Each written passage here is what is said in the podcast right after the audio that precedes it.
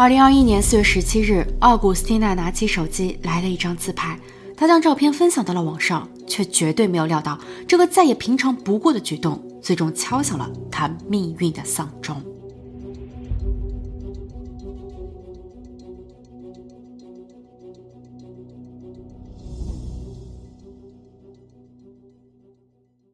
Hello，大家好，我是妮妮。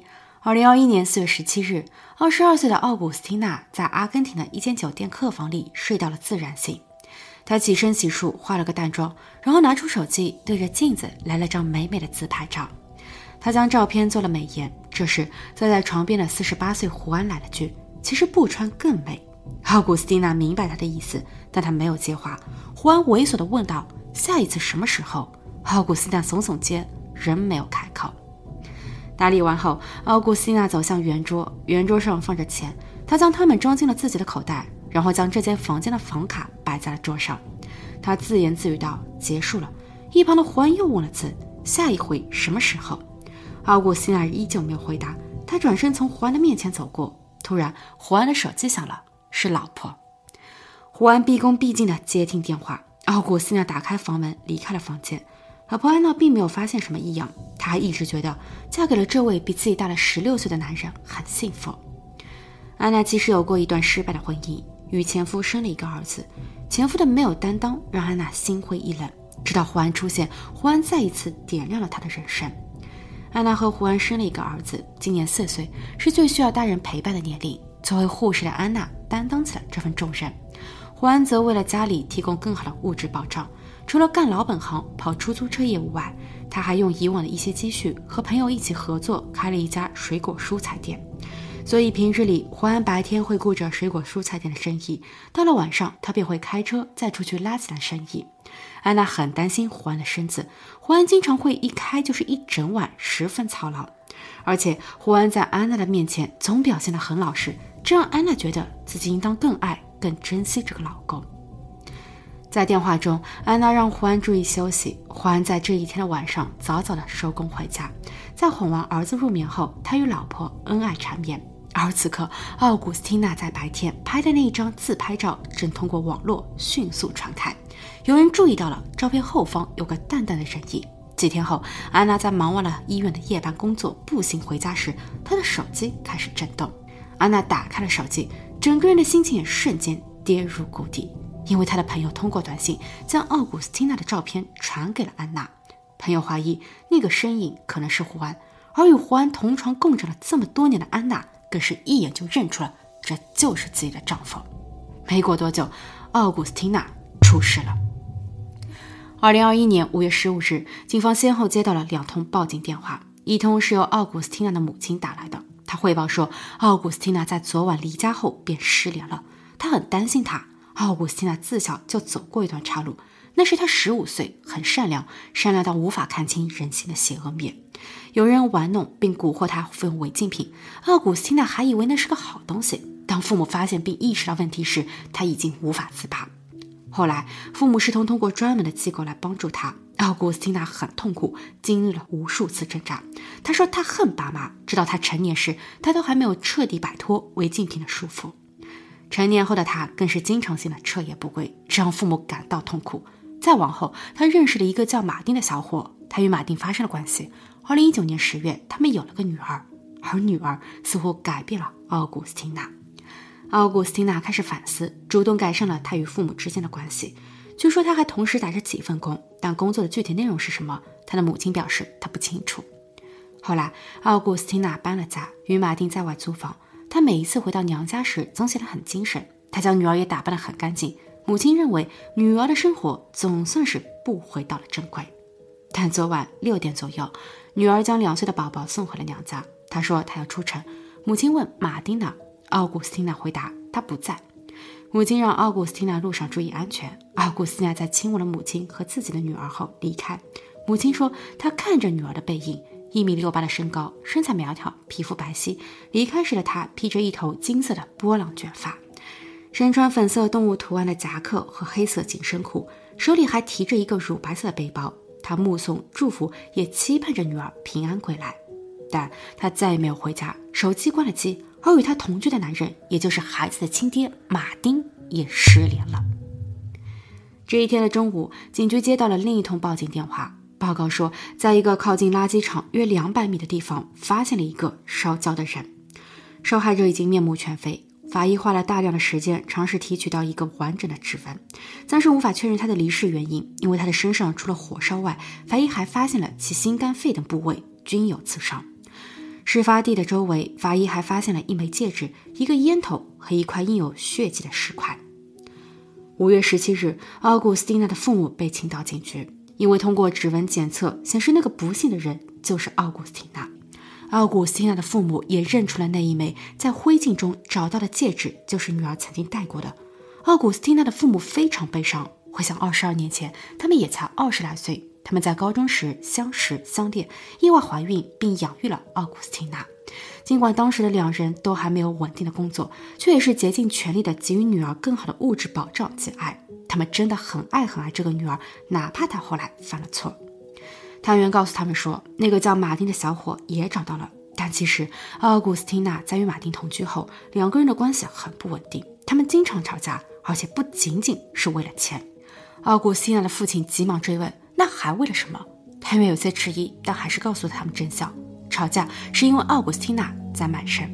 另外，事发前，奥古斯汀娜已经带着女儿离开了马丁的住所，所以马丁并不清楚他的后续。但马丁说了，直到分手时，他的脉从未停止。卖！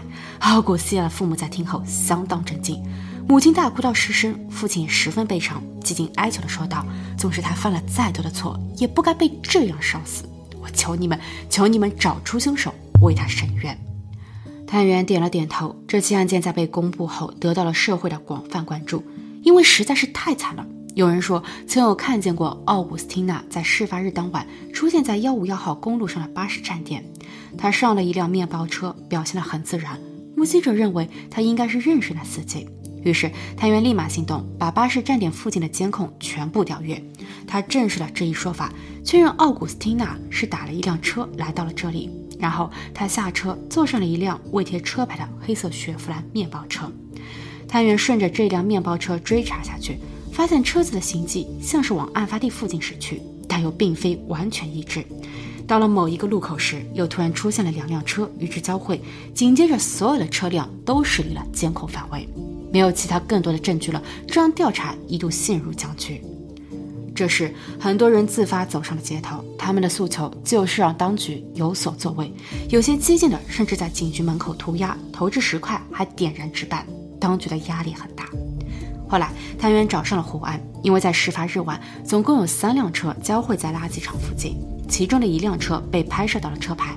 经系统查询，它是胡安用于经营出租车业务的汽车。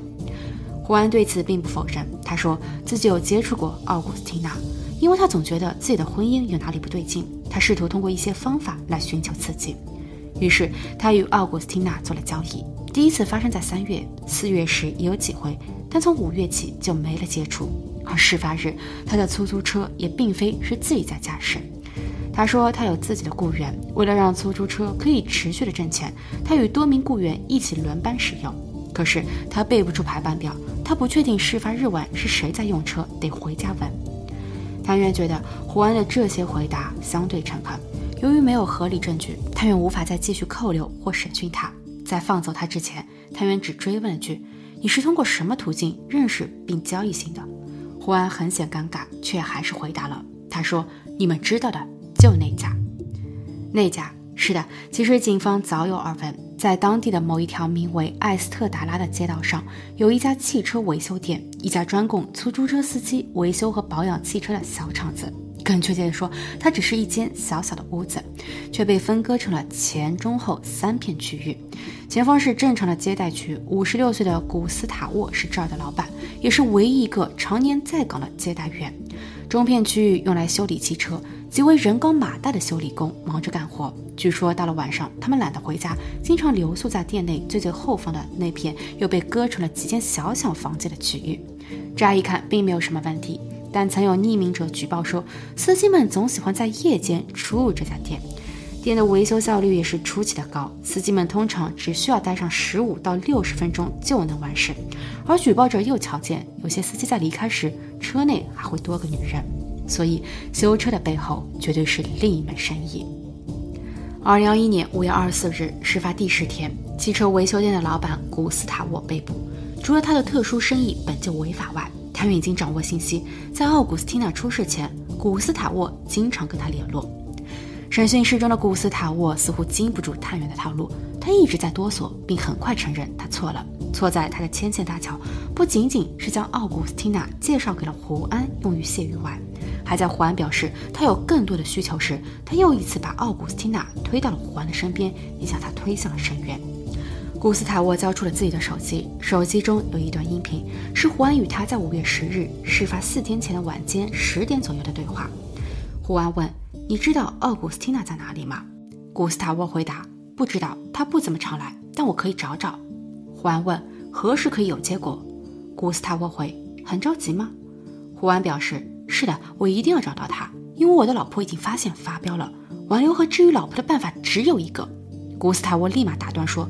我可不想接这一笔生意，你知道的，奥古斯汀娜对我而言一文不值，我不可能为她承担或将失去自由的风险，然后在监狱中待坐十五、二十，甚至是三十年。胡安说：“你放心，你只是把他交给我，其他的跟你无关，我也不会再告诉你更多的。”那好，你可得小心了，非常小心。好的，我可以给你双倍的钱。达成交易后，古斯塔沃开始寻人，第一天没有结果。胡安到了点又来催促，第二天仍没有结果。胡安的老婆已经带着儿子离家出走了。胡安非常着急，他给古斯塔沃打去电话，要求他提高效率。第三天，古斯塔沃与奥古斯蒂娜连上了线，他给了他时间和地点，即巴士车站的地方。他说这是高价单，胡安预定的。奥古斯汀娜没有察觉，他也绝对不可能察觉，说这一次的接单高价到令他被动交出自己的生命。二零二一年五月二十五日，警方在外省逮捕了胡安。第二次进入到审讯室的胡安虽没有开口，却也没有之前那么淡定了。探员没收了他的手机，经定位、通话和短信内容的分析，大致还原了以下内容：事发日十四号，胡安一早向某租车公司租借了面包车。晚上六点不到，他驾驶着面包车，当然他已经把车牌给卸了，来到巴士站点，等待着带走了羔羊。六点三十分，这是原定的奥古斯汀娜应该出现并上车的时间，但他迟到了。胡安在七分钟后给妻子安娜打了个电话。七点二十分，奥古斯蒂娜姗姗来迟，在她坐上了胡安驾驶的面包车后，不确定具体发生了什么，但仅过去十一分钟，胡安的侄子佐恩和当日驾驶着胡安出租车的雇员马克西米利亚洛接到了胡安的致电，他们相约在垃圾场附近的某十字路口见面。八点零五分，三辆汽车汇合，一同驶出了该区块的监控探头范围。原本的调查到了这犯了困，但这回根据胡安的手机定位，很好的为探员提供了下一个停车位置。他们在八点十一分时绕去了垃圾场的另一端，一个更为偏僻空旷的地方。探员后来也拿到了那块区域的监控视频。影像虽然很模糊，却不难分辨出，当时胡安的面包车先行抵达，几分钟后，侄子和雇员的车也来了。